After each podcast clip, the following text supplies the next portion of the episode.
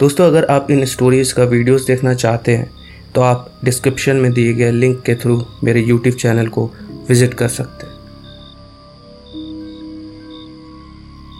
सनी अंधेरे रातों में अकेले पैदल अपने घर की तरफ़ चले जा रहा था, क्योंकि सनी अपने खेतों के काम से पास के ही गाँव में गया हुआ था, पर उसे वहाँ से वापस निकलने में ही लगभग रात के नौ बज गए थे। और इसी वजह से सनी ने सोचा कि खेतों के बीच से जो रास्ता जाता है उससे जाना ही सही समझा, क्योंकि खेतों से जो रास्ता होकर जाता था, उससे सनी के घर जाने में समय बहुत कम लगता था। इसलिए सनी वहाँ से ही जा रहा था, और वो अभी लगभग थोड़ी ही आगे गया होगा, तभी उसे किसी बच्चे के रोने की आवाज़ सुनाई देने लगी। आवाज़ सुनकर सनी ने अपने आसपास देखा, पर आसपास तो कोई नहीं था।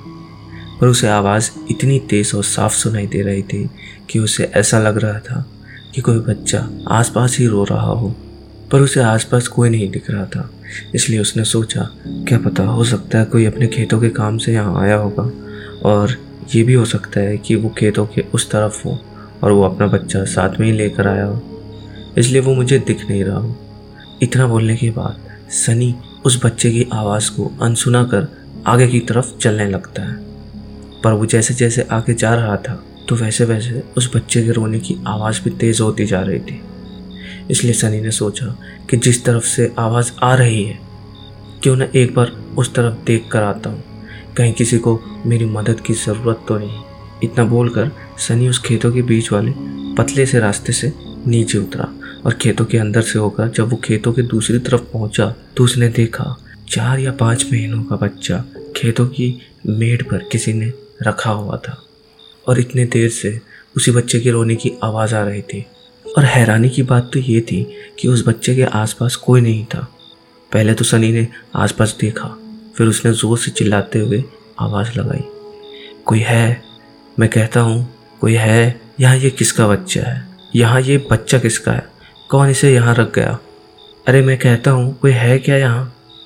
पर सनी को उसकी बात का कोई जवाब नहीं आया। इसलिए सनी ने सोचा, थोड़ी देर इस बच्चे के पास ही खड़े होकर देखता हूँ। आगे कौन है वो पागल जो अपने इतने छोटे बच्चे को यहाँ अकेले छोड़कर चला गया है? इतना बोलकर सनी लगभग आधा घंटा तक उस बच्चे के पास ही खड़ा था, पर वहाँ कोई उस बच्चे को लेने नहीं आया। फिर शायद सनी भी समझ चुका था कि कोई इस बच्चे को यहाँ छोड़ कर चला गया है। इसलिए सनी गुस्से में ही बोलने लगता है, पता नहीं कैसे कैसे लोग हैं, बच्चे तो पैदा कर लेते हैं, उसे पाल नहीं पाते। अब बताओ, इसमें इस छोटे से बच्चे की क्या गलती? पर मैं इस बच्चे को यहाँ ऐसे मरने नहीं दे सकता। मैं अपने घर लेकर जाऊँगा इसे। इतना बोलकर सनी ने उस बच्चे को अपनी गोद में उठाकर अपने घर की तरफ़ जाने लगता है। पर सनी अभी भी गुस्से में ही था। वो अभी भी कुछ ना कुछ उल्टा सीधा बोलता हुआ जा रहा था। पर तभी उसे ऐसा लगने लगा जैसे उस बच्चे का वज़न बढ़ रहा हो। पहले तो उसने सोचा कि शायद ये उसका कोई वहम होगा। इसलिए वो इस बात पर कुछ ज़्यादा ध्यान नहीं देता।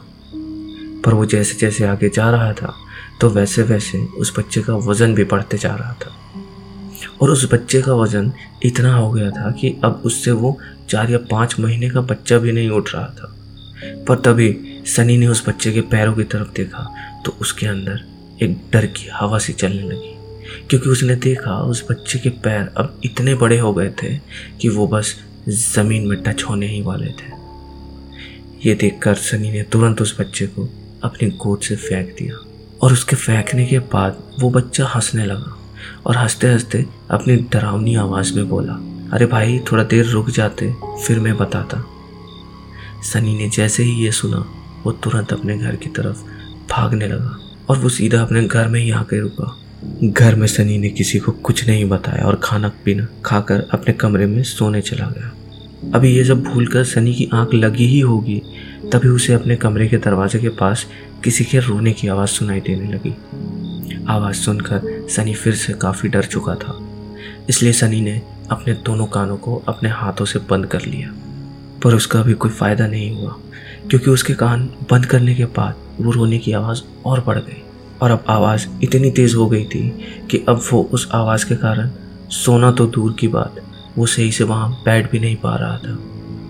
और इसी के चलते सनी हिम्मत करते हुए अपने बिस्तर से उठा और दरवाजे की तरफ़ गया। और जैसे ही उसने अपने कमरे का दरवाज़ा खोला तो उसे बाहर कोई नहीं दिखा। और साथ ही जैसे ही उसने दरवाज़ा खोला, वैसे ही वो जो रोने की आवाज़ उसे परेशान कर रही थी, वो आवाज़ भी बंद हो गई।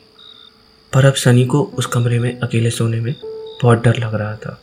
इसलिए वो सीधा अपने दादा के कमरे में गया और उनको सारी बात बताई। तो उन्होंने घर के मंदिर में जो गंगा जल डब्बा रखा था, उसमें से थोड़ा सा गंगा जल सनी के ऊपर डाला। फिर सनी से कहा, सनी, आज तुम यहीं सो जाओ, फिर सुबह सब ठीक हो जाएगा। और फिर उसके बाद सनी अपने दादाजी के कमरे में ही सो गया। और फिर उसके बाद सनी को भी ना तो वो बच्चा दिखा और ना ही उस बच्चे की रोने की आवाज़ सुनाई थी दोस्तों, अगर आप इन स्टोरीज़ का वीडियोस देखना चाहते हैं तो आप डिस्क्रिप्शन में दिए गए लिंक के थ्रू मेरे यूट्यूब चैनल को विज़िट कर सकते हैं।